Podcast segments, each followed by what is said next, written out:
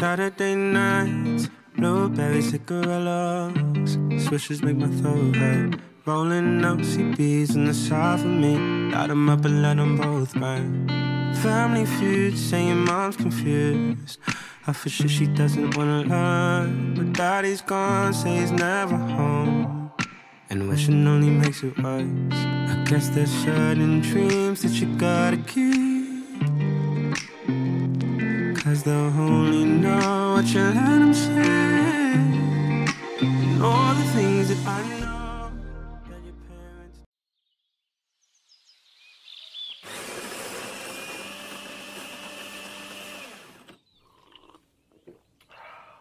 Your morning spirit is powered by decaf.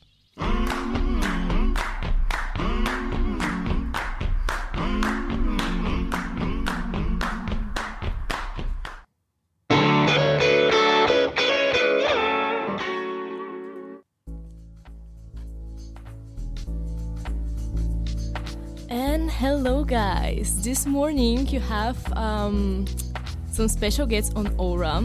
We're not your usual hosts, but nevertheless, we're very excited to begin our morning with you. And today you're here with me, Tony. And me, Bianka. It's so nice to be here. And we also have a special guest today, Professor Levine, who is here to join us for a little political discussion to begin your morning with. Usually, we would like to start with something a bit more lighthearted, but in the light of recent events, we just really have to discuss this. First of all, Professor, how are you feeling today? Uh, good morning. Thank you for inviting me. I wish it were under uh, more cheerful circumstances. I'm. Uh, I would say I am shocked but not surprised. Uh, so not surprised in the sense, of course, we're talking, as people might have guessed, we're talking about the uh, death of uh, Navalny, uh, the Russia's leading um, uh, pro-democracy activist and uh, politician. Um, it's not surprising in the sense that he is not, sadly, very sadly, he's not the first uh, to be killed by the regime. Uh, this has been happening for years. Uh, we could go back, for example, to 2015 when uh, Boris Nemtsov was shot dead within sight of uh, the Kremlin. And uh, what was significant there was that Nemtsov had been a deputy prime minister uh, during the 90s. So, and uh, Nemtsov, he, he had been asked previously uh, whether he was afraid for his life, and he'd said that in, in his particular case, he thought that he was relatively safe because he'd been part of the elite, and the the uh, elite understands that once they start killing members of the elite, uh, that that breaks a certain norm that protects them. And uh, nonetheless, uh, nonetheless, uh, Nemtsov was was uh, assassinated. Uh, so Navalny's death is not so much a surprise. Um, all of us who follow Russia were aware that this could happen any day. Uh, and yet it's still a shock Yeah. when it happens. For sure. because first and foremost, you know, think it's important to note this is a this was a 47 year old man with a long life ahead of him. Uh, leaves behind um, a wife, uh, two children, uh, a mother. Uh, so I, I think you know bef- before we uh, g- get into the political analysis, I think it's important to acknowledge the human, uh, the human element here, and to, to, to always keep that in mind. Course. So you say straight away killed by the regime.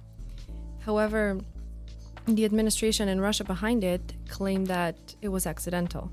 At the same time, the Western powers are for sure claiming that this was an assassination. What do you think really happened there? What do you believe it's the take on it? Well, the regime either killed him slowly or it killed him quickly. Uh, th- those are those are the two possibilities, right? It tried to kill him quickly in 2021 when uh, he was poisoned. Uh, he survived just barely, um, partly thanks to, to a great extent, thanks to uh, Russian individuals who were on the scene and acted professionally and decisively, uh, highly competently. And uh, as a, as a, as a result, his life was saved. Um, he, he, ended up in Germany, when he, where again he was uh, treated by uh, excellent doctors. Um, and then he uh, chose to return to Russia, uh, fully aware that this could happen. Um, and the regime, on trumped up charges, uh, sent him to prison. he'd spent a lot of time before that um, in this kind of revolving door, this kind of carousel between the street and court and prison. Uh, but this time it was uh, the, the, regime was clearly uh, determined to keep him there for good. Uh, so he was sentenced to prison, to many years in prison, and they sent him to uh, the maximum uh, security prison up in the Arctic, where he was kept under horrible conditions and spent much of his time there uh, actually in is- uh, being placed in isolation.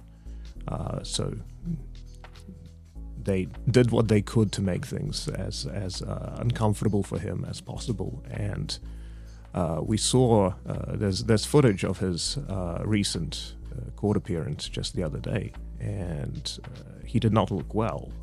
he looked very much emaciated, but he was still you know smiling and making jokes and was. Um, mentally, uh, you know, he was uh, keeping strong and uh, optimistic. So my point is, they were ki- they tried to kill him quickly, that failed, and then they switched to killing him slowly by keeping him in horrific conditions. so now it's just a question of specifically why did he, how and why did he die? Um, the regime, uh, I think, first said it was a blood clot. Then they said sudden death syndrome. Uh, which basically means we have no idea. We don't know what to say. Uh, so, did they decide to finish him off, or did he die as a result of the horrible conditions that he was in? Uh, they, uh, his mother uh, and lawyers have tried to get access to the body. That's not been, they're not being, being allowed to see it. needless to say, that's quite suspicious. Uh, seems like quite an obvious thing to do in, in, these cases. Give everyone access to the body if it's if he just passed uh, uh, from natural causes. Uh, so who knows? Yeah. But you... but it but we know who's responsible one way or the other. For sure. Mm, the announcement of Navalny's death was for sure striking. Uh, especially considering the lack of details uh, surrounding the event. Mm, how do you think this is going to affect the opposition in Russia from now on? And what are the potential consequences for the political stability in the country? Well, uh, what opposition at this point, right? Uh, for a long time, uh, the Russian regime was what we could call a hybrid regime, combining some elements of democracy and dictatorship, where uh, the, the regime would tolerate a certain amount of dissent, right, and would go through the motions of a, a democratic system. And over time, it's increasingly, the balance has increasingly tilted away from uh, the democratic elements uh, and towards the authoritarian elements. And at this point, it's no longer a hybrid regime, it's, uh, it's an old fashioned uh, dictatorship, right? And um, I should mention, of course, Navalny is not the only person, and uh, so is also not the only um, oppositionist who was placed in prison. You, you also have uh, figures like uh, Vladimir Kara-Murza and Ilya Yashin, and uh, there's a whole long list of others. Um, and uh, the opposition at this point, they can't they can't operate in Russia. It's uh, Navalny had built a nation-spanning organization uh, that's been destroyed by the regime. Um, there's uh, you can't organize yourself. You can't organize yourself in Russia now for uh, for any kind of um, oppositional activity, anything that looks like it departs from uh, the government line. Uh, so uh, this is so this is this is a sign. it's it's a message to people who are oppositionally minded, who of course exist in Russia, Uh, it's a message to you know keep keep their heads down and not try anything because the government um, is willing to act against anyone under any circumstances. Uh, it's certainly a big. I mean, Navalny's loss is certainly a big loss uh, to the democratic movement because he was and he was quite extraordinary.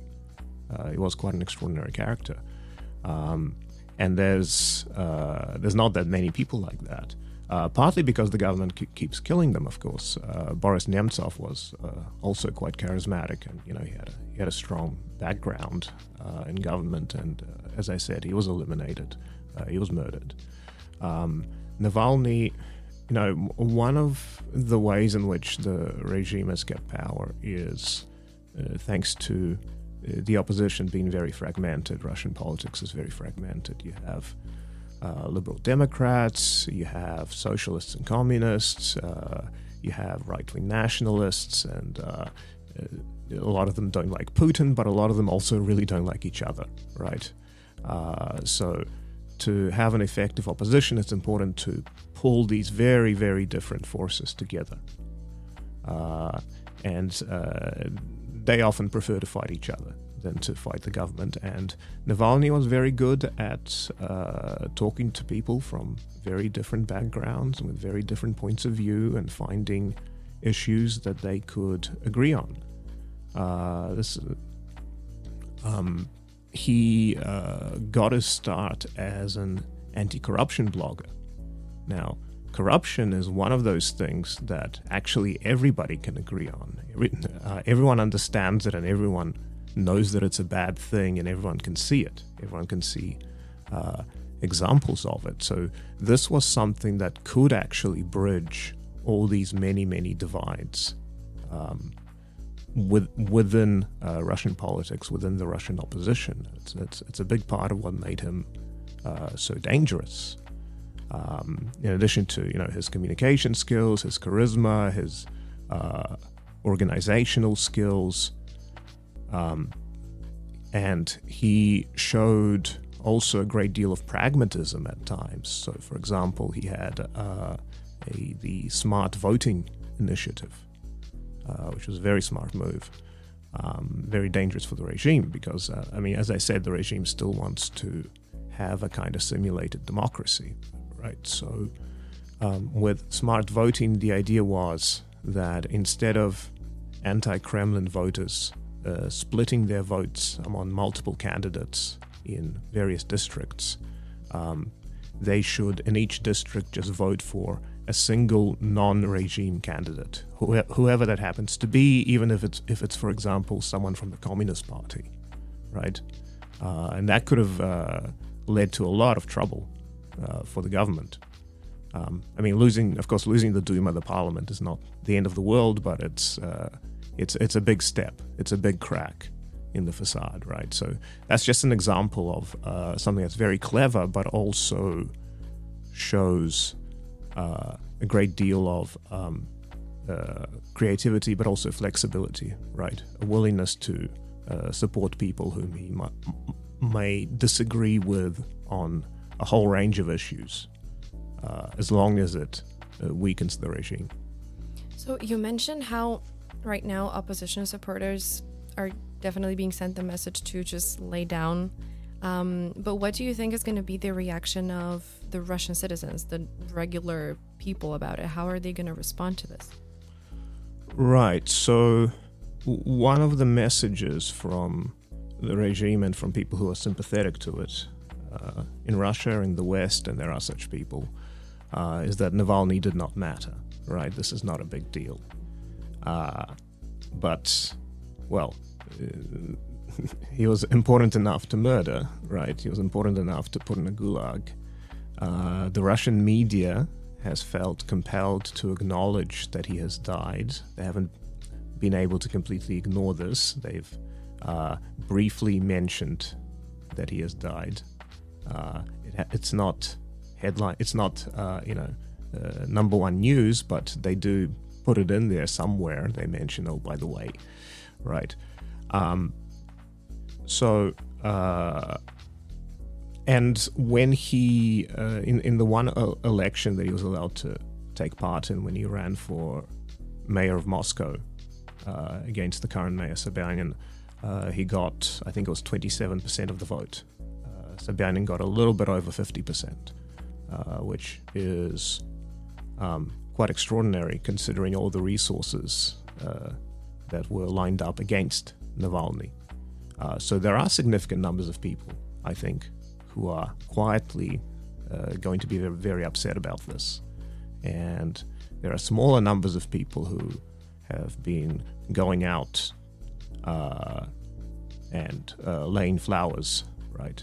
And uh, facing, uh, in turn, facing intimidation from the authorities who are telling them to you know, go home and, and uh, taking away the flowers. And there are reports of hundreds of people being arrested uh, because they, they want to stage um, vigils to, to, to, mark his death. so, uh, yeah, I think a significant portion of the population is um, upset about this.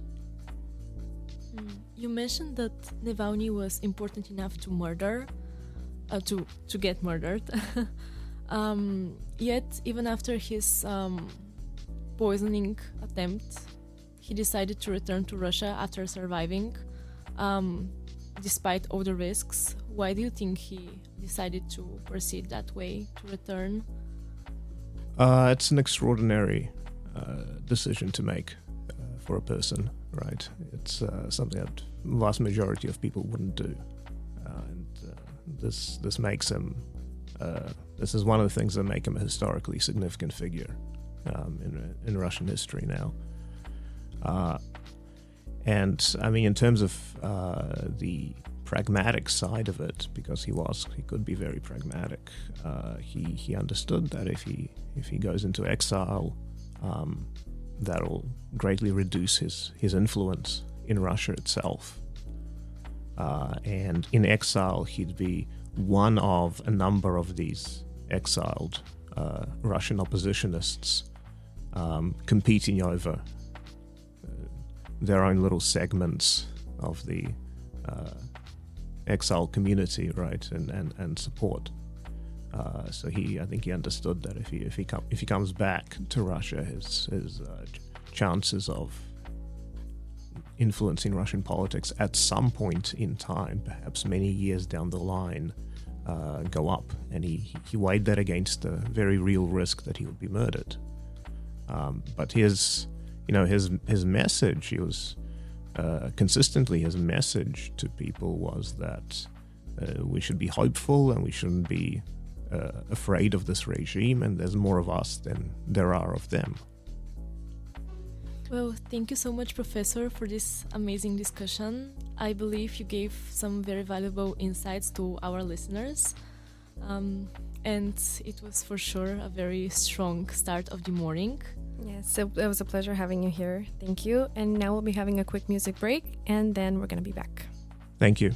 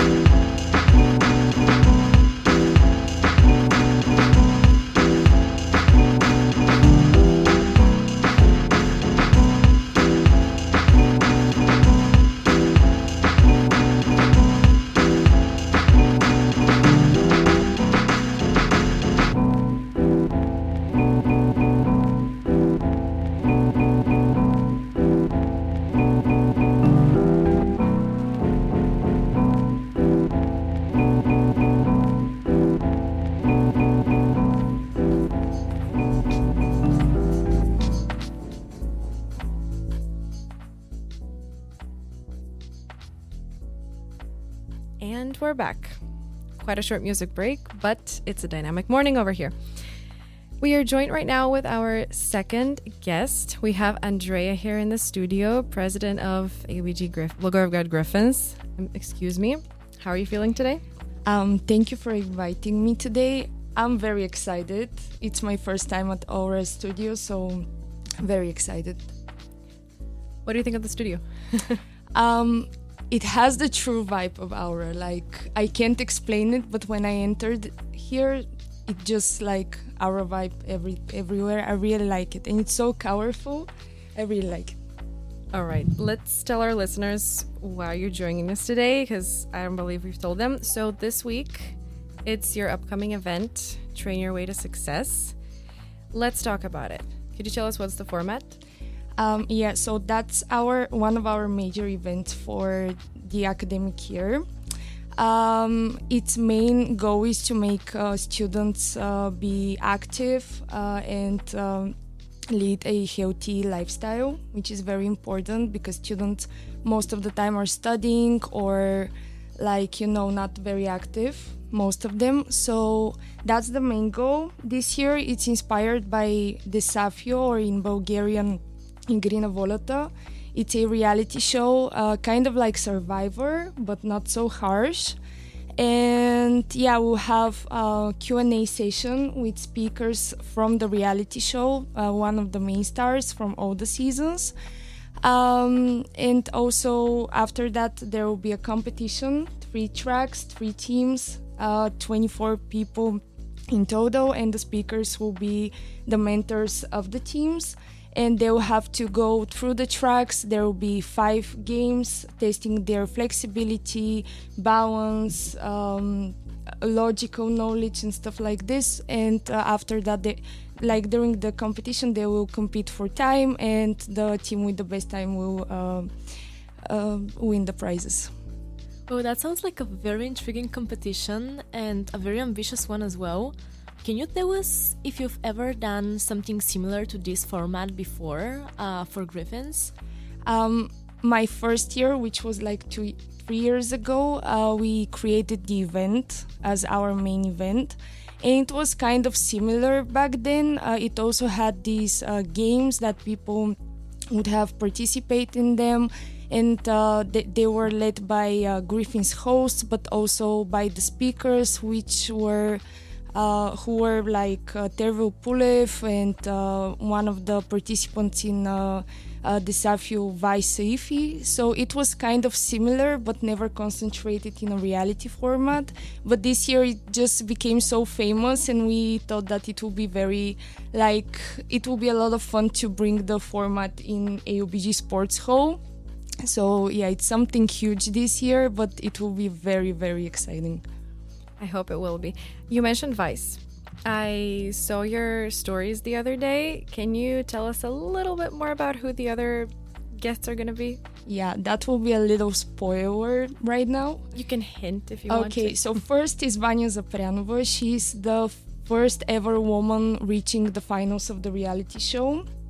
Um, then is Vice, who participated in the second season t- together with Vanya. And he also is a very interesting, like, reality show star because he has so many qualities and he's so, like, active, but also has some uh, of his own businesses. So he's very powerful personality. And then we have uh, Stratimir. Uh, he was also a star of uh, the reality show, and he's famous with this uh, that he had a lot of will to be very active and to become more like healthier because he had problems with overweight. So with a lot of will and practice, he got um, like more he- healthier. So yeah, and we have a fourth speaker that will be a secret for now, and it will be announced this week. Okay, so that's news. Very intriguing. Yeah. Mm, all right, just because I'm sure that a lot of our listeners right now are wondering, because who wouldn't want to participate in such an event? Um, can you tell us a bit more about the organization of the teams, the distribution? How are you going to assign people to each team? So uh, we posted a Google form where people can uh, sign up for the competition. However, uh, the members of the teams will be uh, chosen via raffle during the event um, and will be chosen by our speakers or mentors. Uh, so, yeah, no one has a guaranteed spot in the team, uh, but in total, like 24 people will be drawn from the raffle and they will compete. You mentioned that um, the challenges that they're going to go through are in, diff- in various um, different areas strength, flexibility, and all that. Can you tell us a bit more about that? How many? What exactly, if you can reveal that? Um, I can't reveal exactly the games uh, since everyone will be prepared for them. We don't want this. Uh, they are not very hard, but still, we want this um, surprise to be at the event. Uh, yeah, I can. Um, they, they will be there will be five games. That's all I can say for now. Like testing of the people's physical qualities. We love a little mystery. yeah. All right, so there are going to be five games, but how are you going to determine the winner of those games? Um, they'll compete for time. So the team with the best time of going through the tracks uh, will win the prizes. So there will be first, second, and third place, and it will be determined by time. Okay. And have you determined what the price is going to be yet? Or. Yes, Okay. but still a surprise because we don't want people to know yet. I mean, there are mm, uh, mainly uh, things that will help people um, leading healthy lifestyle, especially students, and th- they are things that will be very handy for them and will motivate them to be uh, more active. All right, and can you clarify once again when and where it's going to take place so our listeners can prepare? Yeah. Uh, so 22nd of February, this Thursday, AUBG Sports Hall, and it starts at 7:30 p.m. Sounds good. And assuming there's going to be audience, people can watch. To wrap it up, in a few words, what can we expect to see on Thursday? I'm coming in. I want to know. Um, expect the unexpected. That's all I can say. Love that. Thank you so much for joining us. Thank you for inviting me. And we're going to have a quick music break again, and we're going to be right back.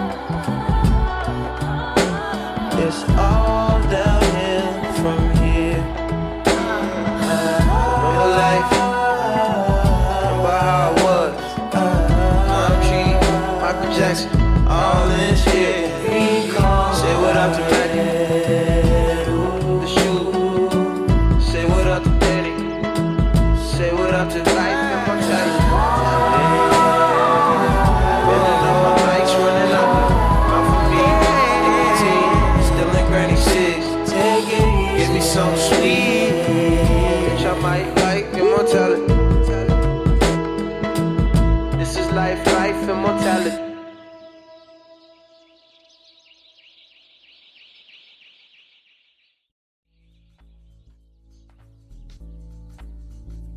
And we are back after this short music break. You just listened to Anti-Hero by Taylor Swift and Pink and White by Frank Ocean uh, to help you wake up a bit more.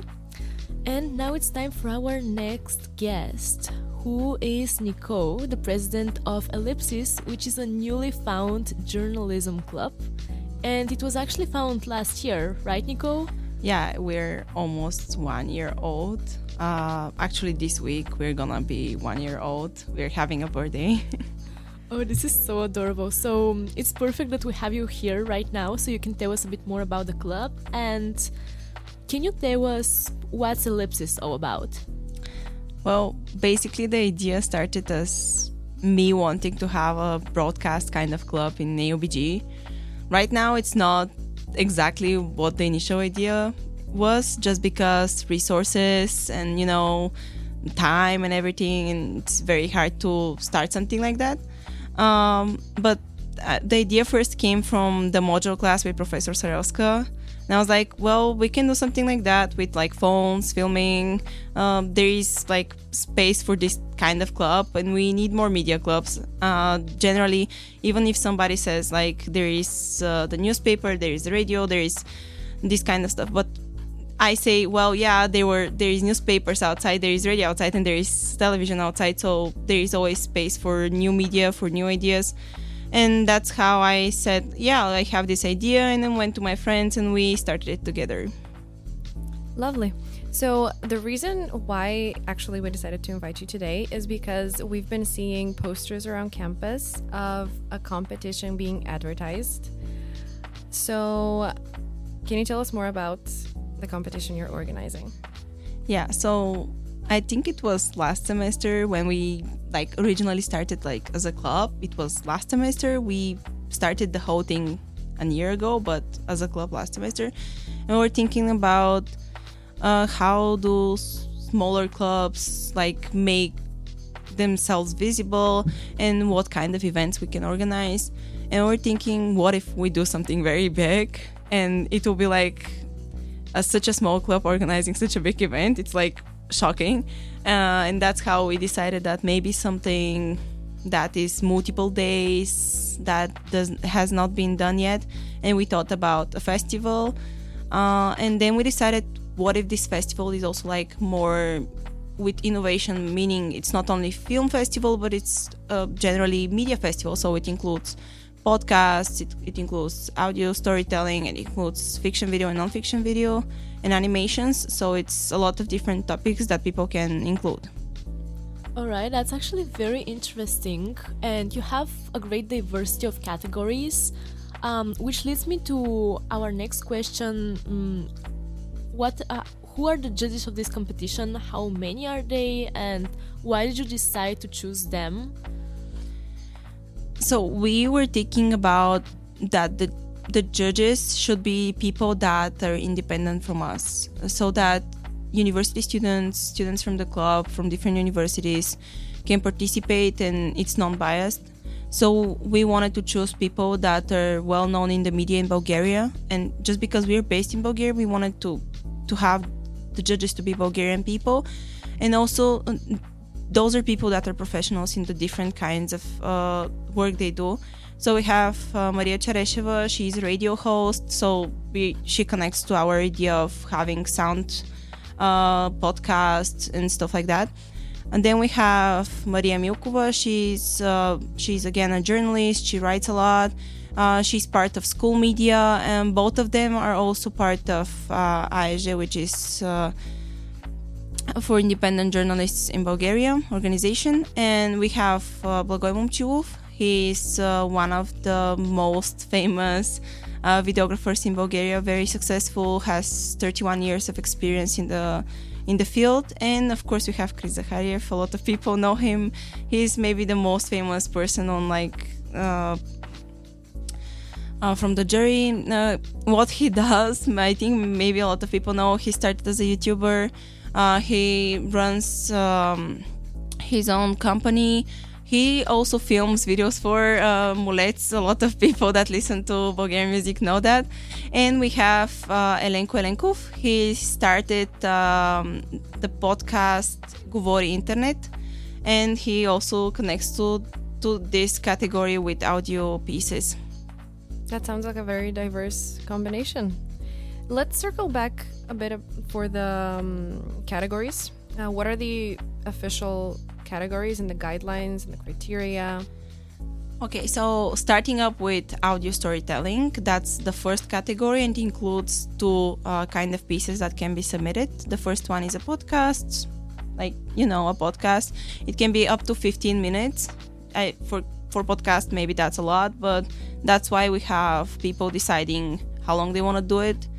Uh, and then we have audio feature, which is basically very interesting, especially for me. That's uh, people uh, can create a story or like a movie that you would watch with closed eyes. So you have people that like speak, you have sounds, you have sound effects, you have the whole story just through sound. So you make it that when people are listening to it, you can imagine what's happening. And then we have fiction video. In fiction video, again, we have uh, two categories in it. We have animation, so people that do this. I know there is people in AUBG that do animation, and also uh, feature film, basically actors. And again, uh, with the idea that the festival is based on topics that connect to society, social topics, uh, socially engaging stuff. And again, the last one is nonfiction video, which is a short documentary movie or an uh, interview-based uh, journalistic piece. Basically, just interviewing people. You've people from ABG probably done it for GMC classes, so yeah, that maybe is the most simple one. Uh, and for editing and for everything. So yeah, that's the categories. Alright, sounds amazing, but what's the motivation for a person to participate uh, in this competition besides uh, improving their um, their um, media abilities? What about the prize? Is there a prize? Yeah, we have prizes. There will be prizes for choice of public. That is one that is not decided by the judges. And we have three winning places, so one for each category that will be decided by the, the judges. They would have a criteria on which they're gonna base their vote. And we have also a giveaway for the for the people that come and watch uh, in person uh, on the 30th of April. And uh, right now the the prizes are a secret, so I cannot share with you. But generally, also motivation for people, I believe, is the idea that and how we present it in our invitation towards people is that we want people to share their views on social topics. So if you have a project or anything that you want to share in this way, it, I think it's a great opportunity to show your work. Sounds like it is. Uh, it got me thinking about it when I saw the poster, and I wondered if it's April 3rd, 30th, why is it advertised right now? But now we know. Yeah, it's because of submission. You know, uh, because some people may decide to do a new project, but there is also the option to submit something old, so something that you've already worked on. You may improve it, you may not improve it, but you have the time to decide if you want to submit something old that you have used before somewhere. And again, everything that gets produced and gets presented just needs to be credited for the people that have been involved in it. Uh, or if you have used AI, just mention it, you know, because it won't be fair to other people that have done the job in a different way. One thing that just came to mind: Do you have um like a specific requirement for it to be in English, for example, or can it be in other languages? Actually, that's one of the main things in general for the club, uh, because one of the other things that the club does is like giving the platform to other people, and that's how the festival actually connects to us. And what we've done so far with other events and with the actually the festival is that everybody who wants to participate can do their project in any language. So right now we also have submissions from Europe, universities in Europe and uh, the States. We already have people that have applied for the festival from different countries. The idea is that they can do it in French, German, whatever, you know, any language. The only the only thing is that they should include uh, um, English subtitles so it will be understandable when we screen it. But in general, they can do any language that they want. Beautiful. And for such a big competition, especially considering that this is Ellipsis' first official year, do you think you would manage to make it a recurring thing throughout the years of uh, the club's future? Would you want to make it an annual competition? Yes, so that's what we named it first annual media festival and the idea of the whole festival is way bigger than you can see right now. We have a lot of stuff that is not happening this year and a lot of questions also arise because of that. Maybe uh, we had people asking why is it a festival when it's just one day of uh, like the screening ceremony? And we say yeah we have two events that are part of the festival. One on the 27th of february which is next week and one on the 30th when is the screening ceremony but in general the idea is uh, this is like a test trial you know?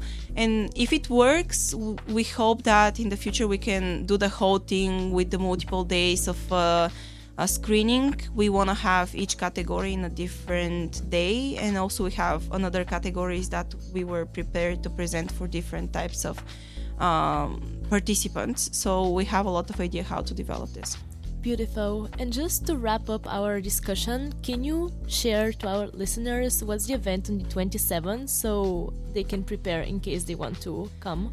Yeah, so event is open to all people, even if you're not a participant and you just wanna come. It's a workshop and a Q&A. It's called Media 101. So basically, we'll have part of the the judges coming and also some other mentors, professors from AUBG. Uh, Professor Murphy will also be there to present. Uh, we'll start first with q&a session. People can ask questions to the jury. They are going to present themselves. We're going to ask us a club questions especially about projects and how you prepare for the festival.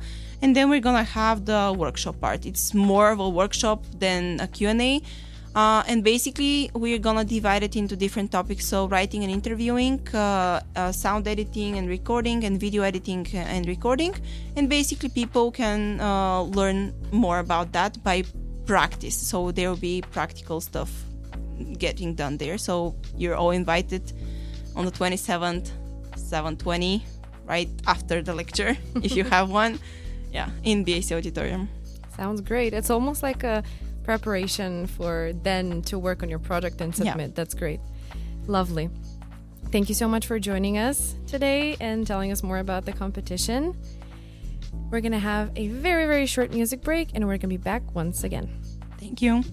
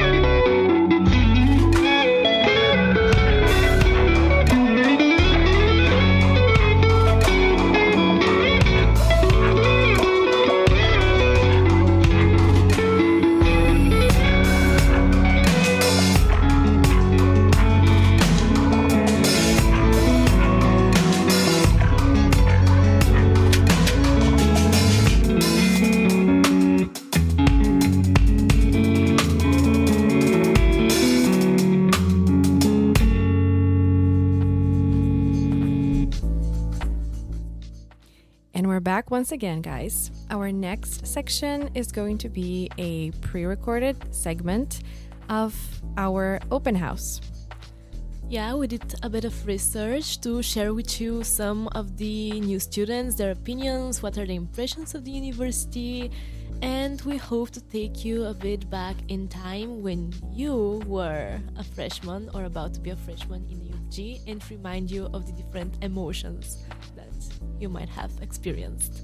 Let's hear it. Do you have a favorite thing about the university or campus that you've seen today? I like how spacious it is and how modern it is and uh, professional. Can you tell me why you would come to ABG instead of your other university? Why are you thinking about transferring? Well, because here it seems a lot more modern. The people look uh, more brighter and more opening. In my specialty that I'm studying right now, it's a bit out of, how can I say, old school. Uh, and the special, the special, how can I say, the jobs I can work are not my type, and I'm, like I'm searching for a new modern, like way to study. Because we're studying like we're in the 20th century, and it's not like very professional, and that's basically why. If you had to choose one thing that you could pick as your favorite thing that you've seen today or about ABG, what would it be and, and why? Oh, that's a hard one. I think the clubs. I really love the I love the people there. Uh, all of them greeted me incredibly. They all showed me what they do and what they're passionate about. They're so different from one another, and I think there is something for everyone. What do you hope to gain out of ABG by coming here? You know, because it's different than other universities. Mostly, I want to see how other people from other countries think, feel about not only Bulgaria but the whole world, their perspective on life, and uh, their uh, future about what they want to do outside of the school, outside of AUBG after it, and overall see what it has in store for me. What do you think about ABG? Well, it seems pretty professional, pretty well kept, and uh, it's really promising. What have been your first impressions of the university? Seeing the campus, some of the people, um, walking around here. You know, tell me what you think about it. Well, it's vastly different than what I had thought based on other universities in Bulgaria that I've been to and have seen uh, in other towns. I believe that the community is incredible, the diversity in it, uh, the different aspects and themes that are explored in the clubs and the programs. And I think it's something incredible that there is this type of university here in Bulgaria, even if it's just this one. Can you tell me your favorite thing about ABG that you've seen today? How nice everyone is. There's a lot of people that welcome you, and it just makes you feel welcome. And that's pretty much it. What do you hope to gain out of ABG by coming here? Uh, I hope to meet a lot, new, a lot of new people, and to prosper, basically, have a bright future. What do you think of ABG? Like, what have been your first impressions coming here? Well, I think it's it's different than most universities here in Bulgaria. That's for sure, and it just appeals more to me than the rest. That's what I say. If you were to come to ABG, what would you hope to gain out of it? Mostly lots and lots of friends from all over the world and uh, the opportunities that you talk about, you know, the opportunities in uh, Europe and in America, mostly in the US. Maybe and get the most out of my programs, really. About uh, I'm a nerd when it comes to those things, so yeah. What has been your favorite thing so far from seeing ABG? Probably how nice people are here. Maybe that's the thing that um, got me the most. And again, the history lecture that I had, I really liked it. Like, I saw exactly what maybe it would be like, and I like that. But probably how nice people are here. How would you say this campus is different than the other ones you've seen in Bulgaria? It isn't run down mostly, like uh, the windows aren't broken, uh, toilets work, uh, you know, uh, it exists mostly, just uh, the, the fact that it's there. Why exactly do you want to come to ABG? Like, what do you hope to gain out of it? Well, the the, commun- the community seems nice, the campus as well. Also, the ability to go study abroad for uh, some amount of time, mostly that. What are your first impressions of ABG after walking around, uh, listening to the lectures, seeing the open house? What do you think?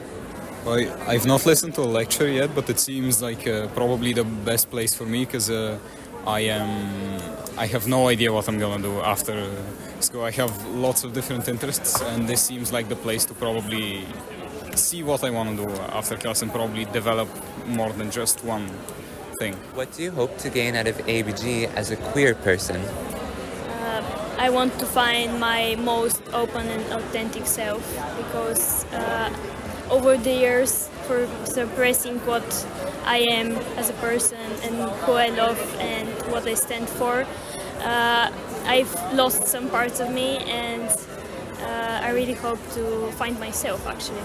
I'm excited to see what AUBG offers about film and photography because that's what I'm interested in. And I would say also diversity.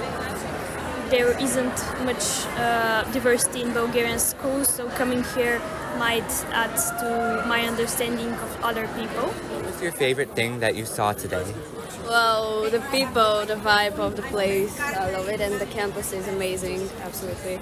Compared to the other uh, universities in Bulgaria, this place is amazing, definitely. How would you say it's different than the other universities in Bulgaria? First of all, the campus is uh, definitely much more modern, much more comfortable, I would say.